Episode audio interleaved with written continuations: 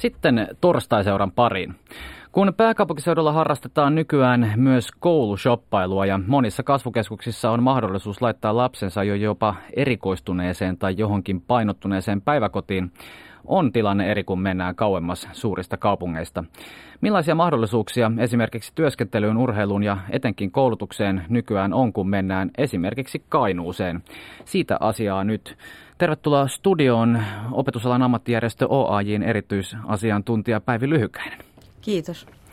Ennen kuin siirrytään, siirrytään tuonne Lähä Kajaaniin hetkeksi, kysytään tässä nyt kuitenkin yleisellä tasolla, että suomalaista koulutusjärjestelmää on pitkin aikoja nyt tässä kehuttu huippuhyväksi, toimivaksi ja tasa-arvoiseksi ja mitä ikinä ylisanoja sille aina esitetäänkin, niin on kuitenkin nyt monien mukaan nähtävissä jo pieni muutos ehkä huonompaan suuntaan.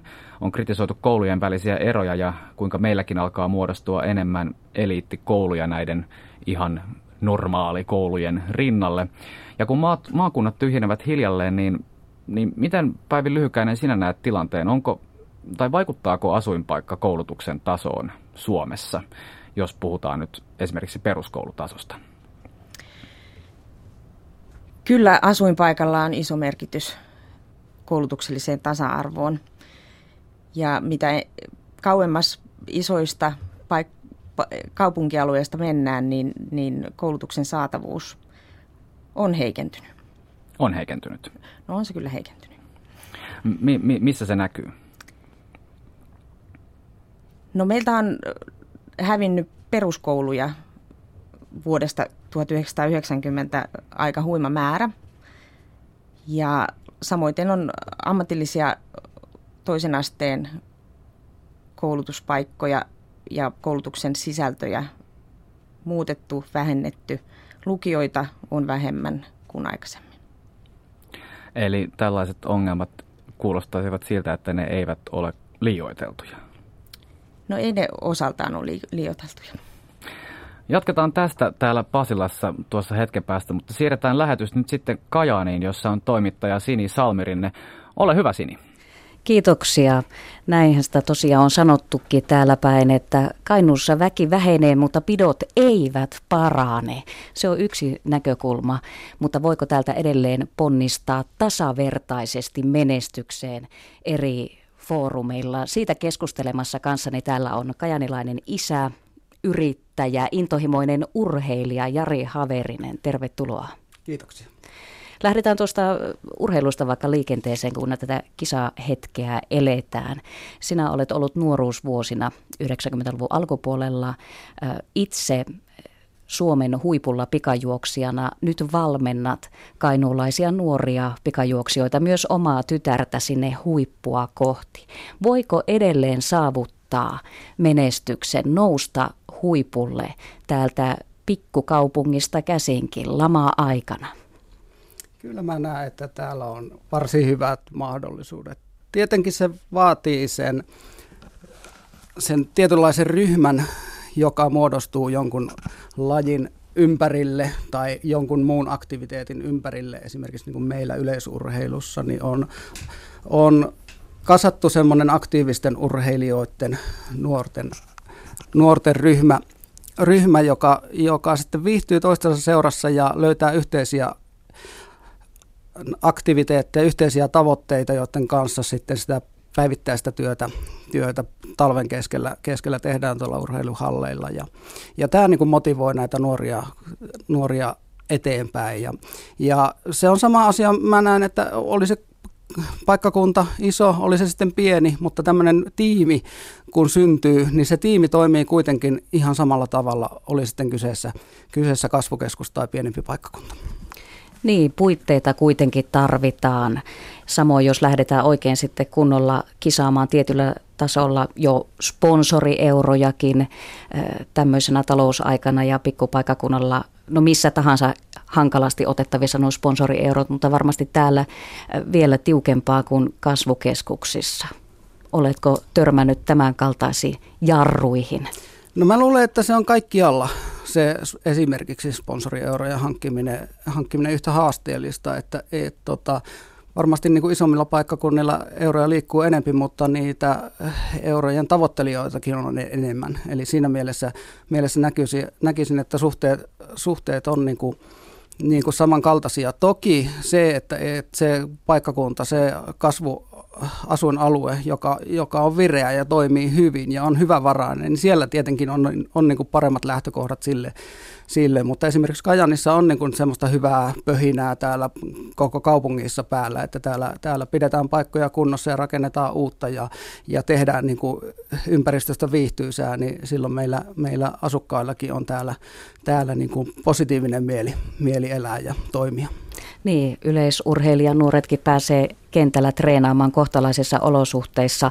No näinhän se on ollut ja näin on tän, tänä päivänäkin, että pienemmillä paikakunnilla, pienemmissä kaupungeissa nuoret eivät välttämättä harrasta sitä, mitä haluavat, vaan sitä, mitä on tarjolla. Mutta sitten jos mennään tuonne koulumaailman puolelle, tuolta Pasilan studiostakin jo mainittiin tämä koulusoppailu. Ei kenties vielä valtava ilmiö, mutta jo havaittavissa oleva, ainakin tuolla pääkaupunkiseudulla Turussakin. Yhä useampi perhe valitsee jo peruskouluasteella jonkun erikoistuneen koulun. Jäämmekö me tässä kakkoseksi takamatkalle jo peruskoulusta lähtien? No joo, tietyllä tavalla siinä mielessä, että, että ehkä vaihtoehtoja meillä on vähemmän. Kyllähän meilläkin on erikoistumislinjoilla eri, eri koulutustasoilla olemassa, mutta, mutta ei niin kuin kaikkiin niihin, niihin, mitä suuremmassa paikkakunnalla voi olla. olla. Mutta esimerkiksi täällä, täällä peruskoulussa toimii musiikkiin painotteiset musiikkiluokat ja ja sitten tuolla lukiotasolla alkaa urheiluakatemia toiminta, toiminta tukemaan ja, ja on pelilukiotoimintaa ja näin, näin eteenpäin. Että, et siinä, miele, siinä mielessä niin täälläkin näitä mahdollisuuksia on olemassa, mutta, mutta ne vaihtoehdot ovat rajallisempia. Kyllä, aika lailla ynnäsit ne erikoistumisvaihtoehdot, joita Kajanistakin peruskouluasteelta lukiosta löytyy. Ja teidän kaksilapsisessa perheessä on koko lailla hyödynnetty nämä, oliko näitä tytär käynyt musiikkipainotteisen peruskoulun ja sitten poika pelilukiota? No me ollaan oikeastaan nämä Kajanin mahdollisuudet tässä, me, tässä mielessä niin kuin maksimoitu, eli, eli tytär on, kävi tuon peruskoulun musiikkiluokalla ja nyt kun siirtyi siirtyy sitten lukioon, niin, niin on mukana tässä urheiluakatemia toiminnassa ja, ja se on niin kuin suuri, suuri niin kuin lisäarvo arvo ja, ja hyötynyt tällä hetkellä täällä, että tämä urheiluakatemia toiminta toimii. Poika on sitten perinnyt näitä, näitä tota, ää, työelämän tietoteknisiä taitoja ja suuntautuu pelipuolelle ja opiskelee pelilukiossa. Kyllä. Tämä koulusoppailu, se mitä se edustaa, haetaan lapselle jo tietyssä vaiheessa jotain erityisosaamista, pönkkää sille. Tekin olette tosiaan lähtenyt tälle tielle, vaikka Kainuussakin, Kajaanissa suurimassa kuitenkin edelleen käy sitä peruskoulun penkkiä, pyörittää sitä peruskauraa. Ymmärrätkö sinä tämän kaltaisen koulusoppailun tietyn erityisyyden hakemisen kajanilaisenakin isänä vai näetkö, että peruskoulun pitäisi pysyä siinä harmaana massana, joka tuottaa sitä tasaista? No mä en puhuisi niinkään niin kuin harmaasta massasta, mutta näkisin, että Suomessa ja täällä Kajanissakin on tuo peruskoulutus ihan, ihan niin kuin normaali tämmöinen peruskoulukin on hyvällä tasolla ja siinä mielessä tarjoaa tasa-arvoiset niin kuin mahdollisuudet oppia ja pärjätä myöhemmässä, myöhemmässä elämässä ja ennen kaikkea, kaikkea tärkeää on, että siellä koulussa viihdytään ja kaveripiiri, kaveripiiri on niin kuin toimivaa ja mukavaa. Tämähän, tämähän se on kaikkein, kaikkein suuri, suurin niin kuin, ja tärkeä, tärkeä asia siinä. Mutta, mutta sitten niin kuin, kyllä meilläkin on niin kuin, tota, lasten kanssa, kanssa se keskustelu silloin käyty, kun näitä valinnan paikkoja ja mahdollisuuksia on ollut olemassa. Et, et, tota, tuota, tuota, mikä linja se otetaan missäkin vaiheessa ja sitä kautta sitten, sitten lähdetty tietyille te- tielle ja meillä nyt on sattunut sillä tavalla, että näitä mahdollisuuksia, mitä täällä on tarjolla, niin on sitten myös lähdetty hyödyntämään. Niin, ne on kelvanneet, sopineet kaikille. Koulussa viihtyminen, se on tärkeää, sitähän vanhemmat korostaa, kuten sinäkin tässä, opetuksen taso. Toisaalta tuo opetuksen taso kipeä aihe täällä Kajaanissa, Kainuun seudulla, kuten varmasti monella muullakin vastaavanlaisella alueella. Täältä Oulun yliopisto pari vuotta sitten lakkautti pitkäaikaisen opettajan koulutusyksikkönsä ja tätä myötä Kajaanin koulut, lähialueen koulut ovat alkaneet potemaan pätevien sijaisten puutetta. Huolestuttaako tämän kaltainen kehitys?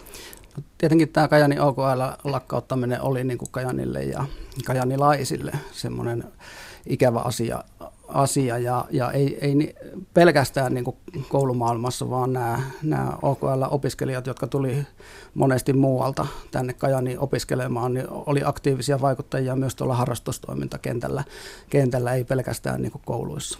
Kainuu on Suomen kärkekastia näissä työttömyysluvuissa ja usein ongelmana on, että vaikka työpaikkoja olisi auki, niin sitten tulijoiden puolisolle, muulle perheelle ei löydy sitten sitä omaa paikkaa ja, ja pätevää henkilöstöä usein hankala saada tänne. Näetkö sinä tämä Jari Haverinen jotenkin, että alueemme on tässä hiukan jäljessä noita vetovoimaisia kasvukeskuksia? No totta kai se näin, näin on, että, että jos Kajanissa haluaa, haluaa niin kuin elää tai jopa niin päin, että haluaa paluun muuttaa tai muuttaa tänne, tänne niin, niin työ, työt pitää löytyä niin kuin molemmille vanhemmille, vanhemmille jotta tota, pystyttäisiin edes miettimään sitä vakavana vaihto, vaihtoehtona, mutta, mutta ei se nyt poissuljettua ole, että etteikö näin tapahtuisi. Eli meidänkin perhe on käynyt matkan tuolla, tuolla etelässä ja, ja sitten kuitenkin, kuitenkin halu tulla tänne takaisin, takaisin ja työkuvioiden selkeyttäminen mahdollisti se, että, että tänne ollaan tultu sitten tätä, tätä elämää elämää ja, ja lapset on sitten tämän lapsuutensa ja nuoruutensa saanut täällä, täällä viettää. Luen kommenteista, että sinulla on siis luottoa tätä kotipaikkakuntaa Kajania sen tasavertaisuutta ajatellen täältä ponnistaa peruskoulusta, urheilumaailmasta ja muutenkin. Itse pyörität firmaa, olet pelialan yrittäjä, teknologiajohtaja omassa yrityksessä, mobiilipelejä, sovelluksia tuottavassa yrityksessä edustat alaa, jolla kilometreillä ei pitäisi olla merkitystä, kun työjellään siellä verkossa. Onko niillä tällä alalla mitään merkitystä? On ja ei. Eli periaatteessa kyllä varmasti näin, että, että uusia kontakteja löytyy, löytyy sieltä helpommin, missä asiakkaatkin on. Ja tällaisiin ensimmäisiin, ensimmäisiin myyntipalavereihin palavereihin on helpompi mennä, kun olla, ollaan lähekkäin. Mutta, mutta sitten kun se homma lähtee liikkeelle, niin, niin, niin tota, se on ihan sama juttu. Jos ollaan samalla paikkakunnalla, sinne voi olla vaikka kilometri, kilometri väliä, niin, niin ihan samalla tavalla sitä tietoverkkojen avulla te, käydään sitä kommunikaatiota sielläkin, että onko se kilometri vai onko se 600 kilometriä se, se asiantuntijoiden tai asiakkaan ja tekijä, tekijän välinen etäisyys, niin kyllä sitä hyödynnetään tänä päivänä, päivänä näitä tietoverkkojen tuomia mahdollisuuksia ja, ja me ollaan siinä, siinä kyllä onnistuttu ja toimitaan täällä Kajanissa kyllä, kyllä hyvin, että et, tota, se ei niin kuin sitä työntekemistä hidasta ja heikennä millään tavalla, vaan, vaan tota, varsinainen työnteko sujuu täällä, täällä huomattavan niin kuin jouheavasti ja ja tuota, tämä kainuulainen, esimerkiksi täällä tämä kainuulainen työkulttuuri on tietyllä tavalla tämmöistä leppo, lepposaa, mutta myös niin kuin, äh, toimeliasta. No tuosta ylipäätään etätyön mahdollisuuksista kohuttiin 2000-luvun alkupuolella, mitä aikaa se oikein oli. Ja ajateltiin, että nyt sitä kansoitetaan maa ja pidetään valot torpissa, kun pystyy ruveta tekemään etänä, mutta se lässähti, se buumi, ei siitä kovin kummoista tullut. On tullut vaikutelma, että kuitenkin kaivataan on niitä eh, lähikontakteja, työyhteisöä.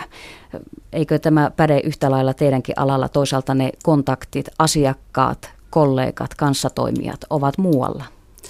Joo, kyllä, mutta varsinaisesti työnteko, työntekoa haetaan niin kuin, niin kuin se, ihan samalla tavalla kuin urheilussakin, niin työ, työpaikallakin haetaan se hyvä tiimi, toimiva tiimi, missä me viihdymme työpa, työpaikallamme. Ja se tiimi on ihan, ihan samanlainen toimiva yksikkö täällä, täällä Kajanissa kuin esimerkiksi Helsingissä tai muualla kasvukeskuksissa. Että, et se, ei, se ei muutu siitä mik, miksikään. Ja, ja tota, etätyötä on mahdollisuus tehdä, tehdä, tehdä meidänkin, mutta kyllä niin kuin, se hakeutuminen samankaltaisten ihmisten joukkoon, niin, niin, niin tota, se kumminkin luo sen tietynlaisen voiman, mikä vie meitä, meitä eteenpäin ja tuo uusia ideoita ja työhön tuloksia. Täällä käsiin, täältä käsiin ponnistaen täytyy kuitenkin varmasti pitää jollain tavalla isompaa ääntä itsestä, ikään kuin huutaa isommin, kun täältä kauempaa tullaan, kun ei voi jutella sille naapurille, kuten esimerkiksi pääkaupunkiseudun toimijat. No tietyllä tav- tavalla kainulaisuuteenhan kuuluu vähän tämmöinen, hissukseen ele- eleleminen, eleleminen, ja me ollaan pyritty tietyllä tavalla, tavalla tota, olemaan rohkeita ja olemaan häpeämättä sitä omaa roolia, vaan niin kuin kerrotaan mitä ollaan tekemässä, minne ollaan menossa ja, ja mun mielestä tässäkään niin kuin pelisäännöt ei ole sen kummosemmat kuin, kuin muualla isommassa paikkakunnalla tai sitten pienemmällä. Että, että samanlaiset pelisäännöt ne toimii täälläkin. Niin, tasavertaisuudesta puhutaan ja siitä pystyykö esimerkiksi täältä susirajalta vaikkapa Kainuusta käsi ponnistamaan yhtä lailla edelleen menestykseen kuin kasvukeskuksista pääkaupunkiseudulta. Jari Haverinen, oletko sinä sitten sitä mieltä, että emme ole se Gatlin hiuskarvan verran poltin perässä vai ollaanko me jo ihan kuitenkin siinä rinnalla? No joo, tosiaan tämä ajatusleikki siitä, että jos Usain Bolt olisi kajanilaisteini, joka tulisi tuonne meidän, meidän harjoituksiin mukaan, että olisiko hänellä silti niin kuin mahdollisuus, että nousta maailman nopeammaksi mieheksi. Ja kyllä, kyllä niin kuin usko on siitä, että ei se näistä puitteista ja osaamisesta ole kiinni. Näin väittää kajanilainen isä, urheiluvalmentaja ja yrittäjä Jari Haverinen. Kuinka vastataan näihin ajatuksiin ja keskustelu jatketaan Pasilan studiosta? Kiitos Sini Salmerinne sinne Kajaaniin. Tästä jatketaan todella täällä Pasilassa, mutta nopeasti tästä muuttoliikkeestä väliin. Sieltä kuultiin, että, että nyt on OKL loppunut Kajaanista ja Kajaanihan kuuluu muuttotappiollisten kaupunkien joukkoon, mutta miten muuten Suomessa tällä hetkellä? Puhelimessa on nyt paljon Suomen muuttoliikettä tutkinut nykyään myös Porin kaupungin kehittämispäällikkönä toimiva Timo Aro. Hyvää iltapäivää. Iltapäivää. Olet tutkinut paljon tätä Suomen muuttoliikettä ja miltä, miltä se näyttää? Tyhjenevätkö maakunnat yhä kiihtyvällä tahdilla? No, muuttoliike on itse asiassa jatkunut monta vuosikymmentä jo tietyiltä alueilta, tietyille alueille Suomessa. Ja muuttoliike on jo vuosikymmenen ajan aika paljon tyhjentänyt Suomea eri alueilla. 2000-luvun ehkä suurin yllätys kuitenkin on se, että tällaisesta teknologian mahdollistamasta aika- ja paikkariippumattomuudesta huolimatta muuttoliike on entisestään kiihtynyt ja erityisen voimakkaasti keskittynyt yhä harvemmille alueille. Missä, missä ikäluokassa tämä näkyy eniten? No, karkeasti voi sanoa niin, että noin neljä viidestä muuttajasta on alle 35-vuotiaita, eli nuoret ja nuoret aikuiset vetävät muuttovankkureita – ja jos tarkastellaan Suomen aluerakennetta nimenomaan tämän ikäryhmän näkökulmasta, ainoastaan 18 kuntaa Suomessa, eli joka kymmenes kunta saa muuttovoittoa nuorista ja nuorista aikuisista. No miten Timo Aro, miten sinä tulkitset, että millaisia vaikutuksia tällä on nyt esimerkiksi koulutustarjontaan, tai toisinpäin, millä, minkälaisia vaikutuksia koulutustarjonnalla on sitten tähän kehitykseen? No vaikutukset ovat tietysti suuret, mutta muuttoliike on luonteeltaan vähän pirullinen ja armoton mekanismi siinä mielessä, että se on erittäin valikoivaa nimenomaan ikärakenteen näkökulmasta, alueellisen suuntautumisen näkökulmasta ja se alkaa heijastumaan alueellisiin koulutuseroihin ajan kanssa. Millaisia vaikutuksia tällä sitten on, jos se ajan kanssa heijastuu myös noihin koulutusmahdollisuuksiin, niin suuremmassa mittakaavassa maakuntien tulevaisuuteen? No se näkyy tällä hetkellä jo siinä, että kun muuttovoitot keskittyvät käytännössä suurimpiin yliopistokaupunkeihin ja maakuntakeskuksiin, niin niissä paikoissa todennäköisesti koulutustarjonta tulee jatkossakin lisääntymään, koska nuorten määrä kasvaa. Ja toisaalta taas niiltä alueilta, joita on paljon, voisiko sanoa, aivovientiä, niillä alueilla tietysti on hankalaa sitten ylläpitää sitä koulutustasoa ja koulutusmahdollisuuksia. Kiitoksia Timo Aro näistä arvioista. Kiitos. Niin, jatketaan nyt täällä studiossa. Päivi Lyhykäinen, mitäs tuossa Timo Aro sanoi, että koulutustarjonta todella vähenee ja sitten Kajaanista kuultiin, että sielläkin on ikävä tilanne päällä, että OKL on lopetettu. Miltä nämä ajatukset kuulostivat?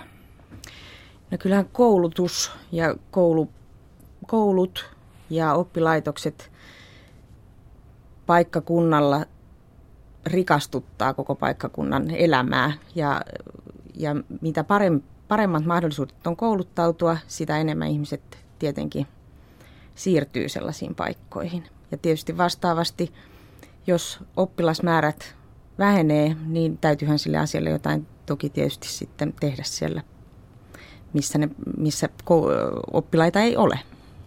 No miltä tuossa kun sanottiin, että Kajaanissa on saattanut syntyä jo sellainenkin ongelma tuon OKLn lopetuksen jälkeen, että on puute sijaisista.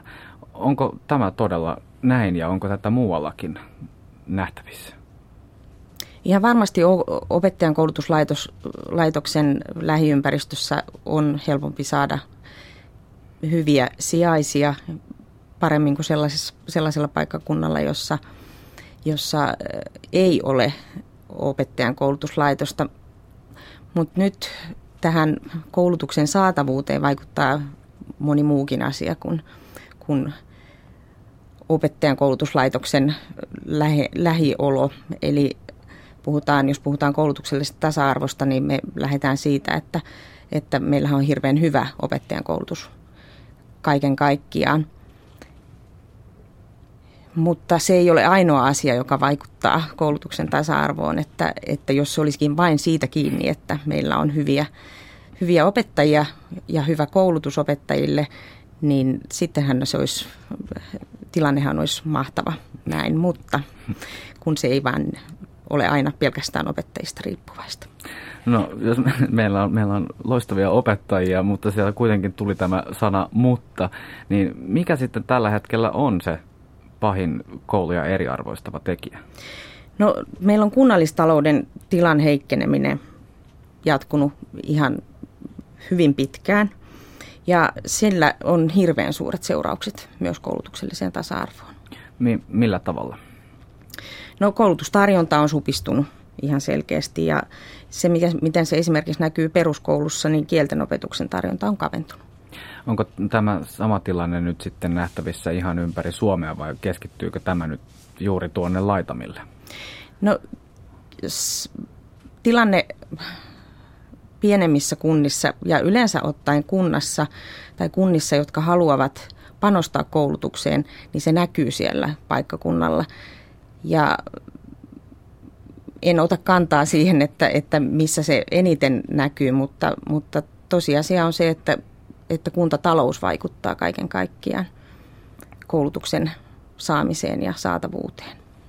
Niin kunnilla tai Suomessa ei ilmeisesti ole kuitenkaan lakisääteisesti muuta säädetty varsinaisesti paitsi tuo minimi aika, mitä voidaan käyttää. Jotkut kunnat sitten käyttävät nimenomaan tämän minimin mukaista oppituntimäärää. Onko tämä nyt kuinka radikaali tai kuinka radikaaleja eroja tässä on kuntien välillä? No tässä vähimmäisoppituntimäärässä, joka tuntijakoasetuksessa on, niin sillä on itse asiassa hyvinkin suuria eroja ja kuntien vä- välillä on isoja eroja. Jos me ajatellaan oppilasta, joka on, käy koulu, koulua kunnassa, jossa on tämä vähim, vähimmäisoppituntimäärä, verrattuna sellaiseen oppilaaseen, jossa, joka käy koulua kunnassa, jossa on panostettu enemmän koulutukseen, niin niiden oppilaiden saama tuntimäärä on, niissä on hirveän suuret erot. Ja peruskoulun aikana se ero saattaa olla jopa yhden lukukauden mittainen. Kuulostaa melko hurjalta. Miten, miten sitten muuten tuossa on myös ollut puhetta esimerkiksi erityisopetuksen tarpeesta ja määrästä ja kuinka sitä sen järjestämisestä, sehän saattaa koitua kunnalle myös kovasti kalliiksi, joka tietysti vähentää haluja sen järjestämiseen, mutta miten erityisopetuksen taso, onko se toinen näistä ongelmakohdista? Se on yksi ongelmakohta. Meillä on keskimäärin oppilaat samanlaisia ympäri maailman, maan, ei ihan ympäri maailman, mutta tuota, kuntien välillä on erityisen tuen päätösten määrässä isoja eroja. Ne prosentuaaliset erot on 5-11 prosenttia. Ja jos me ajatellaan sen seurauksia, että, että mitä se käytännössä tarkoittaa oppilaan saamaan tukeen, niin mietin tätä kuntataloutta, että tehdäänkö niitä perus, ää, erityisen tuen päätöksiä siltä pohjalta, että se vaatii lisää resursseja? Tai jätetäänkö ne tekemättä? Niin, no onko tällaista saatu vinkkejä, että näinkin voisi joskus olla tapahtunut? No mun mielestä nämä prosenttimäärät kertoo aika paljon, että jos toisessa kunnassa 5 prosenttia oppilaista on, ovat erityisen tuen piirissä, toisessa taas 11 prosenttia, niin, niin se ei käsittääkseni voi oikein pitää paikkaansa, jos ajatellaan oppilaita No miten sitten, jos, jos miettii tätä tilannetta, ettei nyt täysin synkistellä nyt sitten syrjäisten koulujen tilannetta, niin voisiko ajatella, että siinä on myös voitettavaa, jos on pienemmässä koulussa jossain syrjemmässä, koska tällainen yksilöllinen opetus voisi olla silloin taatumpaa. Pääkaupunkiseudullakin tuntuu, että ryhmäkoot saattavat kasvaa jopa 40 oppilaan kokoisiksi. Ryhmäkoolla on äärimmäisen suuri merkitys opetuksessa ja koulutuksen tasa-arvossa. Meille tuli vuonna 2010 perusopetusasetusmuutos, jossa määritellään näitä erityisen tai eri tuen tasoja. Ja sen asetuksen perusopetuslain muutoksen jälkeen tehostetun tuen oppilaat on, heidän määränsä on noussut valtavasti. Erityisen tuen piirissä olevia oppilaita on suurin piirtein sama määrä. Mutta samaan aikaan saatiin ryhmäkoon pienennysraha ja sillä tavoin pystytään, on pystytty pienentämään ryhmiä ja pitämään samanaikaisopetusta. Oppilaat on saanut tarvitsemaansa tukea. Mutta nyt jos me ajatellaan, nyt on hallitus leikannut, leikkaamassa ää, ryhmäkoon pienennysrahoja ja meillä edelleen on nämä, nämä erityisen tuen ja tehostetun tuen oppilaat siellä ryhmissä mukana, niin kyllä se huolestuttaa meitä kovasti. Niin, OAJ ei varmaankaan suhtaudu kovin myötämielisesti tähän hallituksen koulutuspoliittisiin leikkauksiin. Ku, kuinka ikävästi nämä tulevat näkymään sitten opetuksessa? No näillä on hirveän pitkiä isoja vaikutuksia näillä leikkauksilla, että, että jos me mietitään kokonaisuutta koulutuksessa, niin koulutuksen saavutettavuushan on meillä huolenaiheena. Ja kaiken kaikkiaan koulutus on kuitenkin se, jolla me pidetään yllä meidän kansakuntaa, niin kyllä tämä koulutuksen leikkaukset tuntuvat erittäin kurilta. No, mutta tuo on kuitenkin hyvä uutinen, että, että ainakaan opettajien tasosta tämä ei jää kiinni, joten onko tässä nyt tulkittavissa Päivi Lyhykäinen myös kuitenkin sitten se, että vaikka on sitten maakunnissa, esimerkiksi nyt Kajaanissa, niin lapsen tulevaisuudesta ja tulevaisuuden urasta nyt ainakaan peruskoulun opetuksen tason pohjalta, niin ei tarvitse olla huolissaan. No meillä on niin hyvä tämä opettajan koulutus, mutta kuntien välillä on myös suuria eroja opettajan täydennyskoulutukseen pääsemisessä. Ja se näkyy sijaiskieltoina ja, ja ei ole rahaa palkata sijaisia. Meillä lomautetaan opettajia ja lomauttaminen vaikuttaa joka ikiseen oppilaaseen. Opettajan lomauttaminen on äärimmäisen tai se, se vaikuttaa niin isoon osaan opetusta ja opetuksen määrää ja opetuksen laatuun, että siinä mielessä on huolestuttavaa kuntien leikkaukset. Palataan vielä hetkeksi sinne Kajaaniin ja Sini Salmerinne, ole hyvä. No niin, ajattelin, että otetaan tähän vielä tällaista positiivista lopetusta huolien ja joka ryppyotsaisen lähestymisen jälkeen tasa-arvokysymyksissä äh, kajanilainen Jari Haverinen isä ja yrittäjä täällä haastattelussa keskustelemassa siitä, kuinka Kainuusta ponnistetaan. Mitä teidän perhe saa sillä, että olette valinneet perheen asuinpaikaksi ja lasten kasvupaikaksi Kajaani? Kyllähän tämä on tämmöinen tuttu ja turvallinen ympäristö. Eli tota, luottavaisesti voidaan, ollaan voitu laittaa lapset koulutielle ja kulke, kulkemaan kouluissa ja harrastuksissa ja vapaa, vapaa-ajalla. Ja kaverit, kaveripiirit löytyy ympäristöistä ja näin eteenpäin. Että tämmöinen turvallisuuden tunne on ehkä semmoinen, semmoinen niin kuin vahvin valtti. Kävitte kääntymässä Helsingissä, mutta palasitte. Haittiko juuri tuota jotain, jota pikkukaupunki tarjoaa ja pääkaupunkiseutu ei? Ehkä se tuli juuri, juuri näistä ajatuksista mieleen, mieleen kun tota, se oli sitä aika, aikaa, kun mietittiin, että, että minkälaiset hoitopaikat, minkälaiset koulut nämä, nämä meidän lapset, lapset saa. Ja siinä, va, siinä vaiheessa niin Kajani ja omat kokemukset Kajanista oli, tuli niin, kuin niin vahvasti mieleen, että, että niin kuin, niin kuin pisteet Kajani hyväksi kasvo, kasvo sitten niin, niin isoiksi, että tänne päätettiin palata. Eli ei ne lukuisat erityis erikoisvaihtoehdot, vaan se perusturvallisuus. Joo, kyllä, nimenomaan näin. Jari Haverinen, kiitokset haastattelusta. Kiitos. Näin, kiitoksia sinne Kajaaniin Sini Salmirinteelle ja Jari Haveriselle ja täällä Pasilan päässä niin kiitos OAJin erityisasiantuntija Päivi Lyhykäinen. Kiitos.